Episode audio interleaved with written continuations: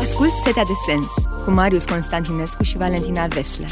Un podcast relaxat și neconvențional pentru starea ta de bine, hidratat de Aqua Carpatica.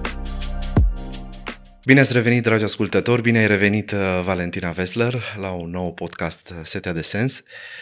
Bine Te provoc. Găsit. Mă provoci. Da. Ai schimbat vreodată o re- rezistență? Uh, da, Da? da, da. Știi, uh, re- când erau alea vechi, Aha. acum e simplu. Da, Uh, de- Ca de dai jos- rezistența. da. da, da, da. Tata m-a învățat să schimb rezistența. Știu să schimb rezistențe din alea vechi. Te-a învățat tata? Da. Uite, pe absolut. mine nu m-a învățat. Ieri era electrician și spunea, fiul trebuie să stea liniștit, Nu, nu știu exact. să trăiască în lumea lui, nu-l învăț lucrurile practice. De ce oare? Hmm? De ce oare? trebuie să-l sunăm Nu, să-l tata, întrebăm. bine, eu eram și foarte curioasă și stăteam acolo. Știam toate piesele motorului, știam uh, Delcou, uh, deci absolut tot știam la mașină, eram acolo, umbra lui. Ce fain, uite, vezi, două, două tipuri de a te raporta la copil, ca să zic așa, diferit. Și cred că asta ține de, de modul în care apoi în viață faci mai ușor față impredictibilității sau nu. Adică accepti mai ușor schimbarea sau, din potrivă, în continuare rămâi într-un soi de frică pentru că nu știi ce se va întâmpla. Nu ai control asupra lucrurilor pe care le poți face și cred că asta ține și de faptul în- de, de modul în care părinții își încurajează copiii să meargă în această direcție. Mi-aduc aminte de definiția unui, unui uh, psiholog care lucrează cu copiii, copiii care suferă de anxietate și spunea că există un echilibru și echilibrul acesta ar trebui să fie între siguranță și risc.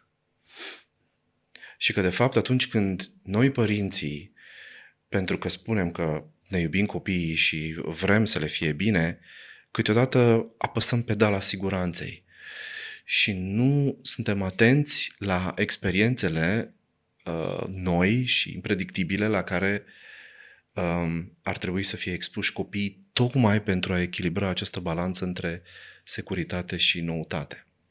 Foarte interesant și ai, ai început așa în forță. Uh, Pe de altă parte, în continuarea ideii pe care tu ai enunțat-o aici, Gab Urmate spunea că libertatea prea mare dată copilului uh, îi dă o nesiguranță. Da. Limitările sunt foarte bune și uh, limitările îi dau lui acel spațiu în care el se simte sigur, în care el se simte crescut, nurtured, uh, îngrijit Mhm. și granițele Da. și trecerea sunt foarte fine și Mhm. cred că trebuie individualizate pentru fiecare copil în fa- parte, pentru fiecare structură în parte, pentru fiecare mediu în parte, știi? Uh, Și cred că în acest caz cuvântul cheie este atenția. Atenția până unde mergi, până unde îi dai spațiu, până unde îi dai libertatea, când pui limitele, când îl expui sau nu îl expui, îi dai spațiu ca să fie expus. Uh, pentru că jocul ăsta, dansul ăsta, determină echilibrul de care spui tu. Unde este curios? Pentru că fiecare copil e în parte. Și acum știi și tu foarte bine, și tu ai doi copii și eu am doi copii, fiecare și alții au trei copii, alții au avut patru, cinci, fiecare răspunde cu totul diferit la, la limitări, cu totul diferit la schimbare și atunci nu putem să vorbim la modul general. Noi trebuie Da, să da, da. vedem fiecare copil, fiecare individ în, în parte. Când, când mă gândesc la frica de schimbare, um, mă gândesc și la mine însumi și mă gândesc și la... Mă, mă uit și să, să văd cum pur și simplu am transmis-o în familie și se, uh, se transmite asta, uh, cel puțin cu fiul meu, care... Sau primul lucru pe care, le- pe care l-am văzut și îmi dau seama că s-a, am transmis fără să-mi dau seama este rigiditatea. Mhm. So, d- ă- Ăla e momentul când îmi dau seama, ok, sau aici apare o anxietate, pentru că în momentul când ne apare această frică de schimbare, s- nevoia este de a avea totul în control, de a avea totul în siguranță. Dar știi că e o iluzie. E o iluzie plăcută. o iluzie de care ai nevoie. Dar să știi că mă tot gândeam de ce se întâmplă lucrul ăsta și la un moment dat vorbim cu mama, îmi spunea că când eram uh, mititel și mă duceam la creșă, mă ducea la creșă și începeam să plâng. Mm. Iar mama trebuia să vină din Gimbav, creșa era în Brașov, în orașul Brașov, din Gimbav, și își lua liber, imaginează-ți asta în perioada comunismului, pentru că eu plângeam, nu știu cum afla, ori o sunau la serviciu, Probabil asta erau aflat, telefoanele da, nu aveam fixe, da. mobile, și venea de acolo cu autobuzul, mă lua, Da. Îți dai seama, deci mă lua de acolo, mă ducea la bunica, eu eram total nefericit că stăteam la bunica și se întorcea la serviciu și asta nu s-a întâmplat odată.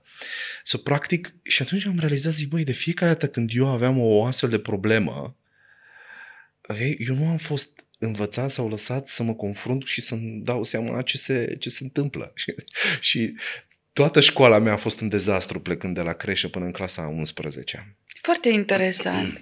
De acum, uh, ce ai fi putut să schimbi în mom- sau ce, da, sau ea ce ar fi putut să schimbe? Era Societatea Da, era sigur. mult mai rigidă, uh, regulile erau mult mai stricte. Adică e un dat, se întâmplă. Noi în acest moment cred că suntem mult mai privilegiați și putem să avem alternative să îi creștem și să ne jucăm cu aceste granițele, să, uh, cu aceste granițe, să le simțim mult mai bine și să construim, în primul rând să conștientizăm ce se întâmplă Da, cu da, da. noi. Tu ce ai putea să faci? Eu ce fac? Uh, Eu fac de fiecare dată, eu și unde mi-am dat seama că am o rezistență la schimbare și o frică, Mm. o, o devin anxioasă când trebuie să o iau. GPS-ul, de exemplu, îmi spune să mă duc în altă, pe altă direcție pentru că Da. pe acolo e aglomerat. Mm, e drumul pe care îl știu eu, e drumul pe Da, care exact. merg E eu. fain, da. Uh, păi da, dar faci cu o oră în plus, de ce să Da, te duci pe acolo? da. Mm, pentru că nu vreau să mă duc pe partea asta. Eu cred că exercițiul nostru conștient de a face uh, ceva nou, de a ieși din zona aia de, de confort cu riscul de a fi în, de a nu fi în control, uh, e o soluție să ne antrenăm, pentru că până la Ce urmă fain, da. ne antrenăm. Ci- uh, Citeam la un uh, autor care vorbea despre terapia somatică și de- oferea câteva exerciții și uh, ceea ce m-a impresionat este că acel uh, psihoterapeut lucra în, sau folosea în, în terapia lui imaginile fractale. Și uh, îi punea pe acești oameni să se uite la aceste imagini și mai mult decât atât îi trimitea în natură, unde se pare că, de fapt, creierul nostru, în momentul în care identifică aceste structuri care se repetă, trăiește o senzație de, de siguranță. Să, să suntem făcuți să vedem totuși predictibilul, să căutăm predictibilul. Și ce m-a impresionat Avem la omul nevoie, ăsta, da. spunea că de fapt noi când intrăm într-o pădure, chiar dacă vedem fizic atâta imperfecțiune și asimetrie, de fapt dintr-un alt punct există o simetrie Perfect, da. da. incredibilă, ceea ce, ceea ce ne face ca în momentul în care pășim în natură, brusc să ne liniștim. Și m-am gândit atunci, wow, înseamnă că totuși este, voie, este nevoie de această siguranță, de această securitate, sau corpul nostru o caută. Și atunci să faci pasul ăsta spre risc uh, și spre nesiguranță, Uh, nu nu e neapărat natural, într-un fel. Da, uh, nu e neapărat natural, dar trebuie să Mhm. vedem, sau ar fi bine să vedem dacă nouă ne aduce un prejudiciu. Exact. Dacă mi-aduce un prejudiciu, sunt nefericită, uh, nu experimentez, nu trăiesc lucruri noi, nu mă bucur pe deplin de viața mea, atunci la ce îmi servește siguranța? Mm, mm. Știi? Și nesi- siguranța nu înseamnă inconștiență. Hai să fim onești.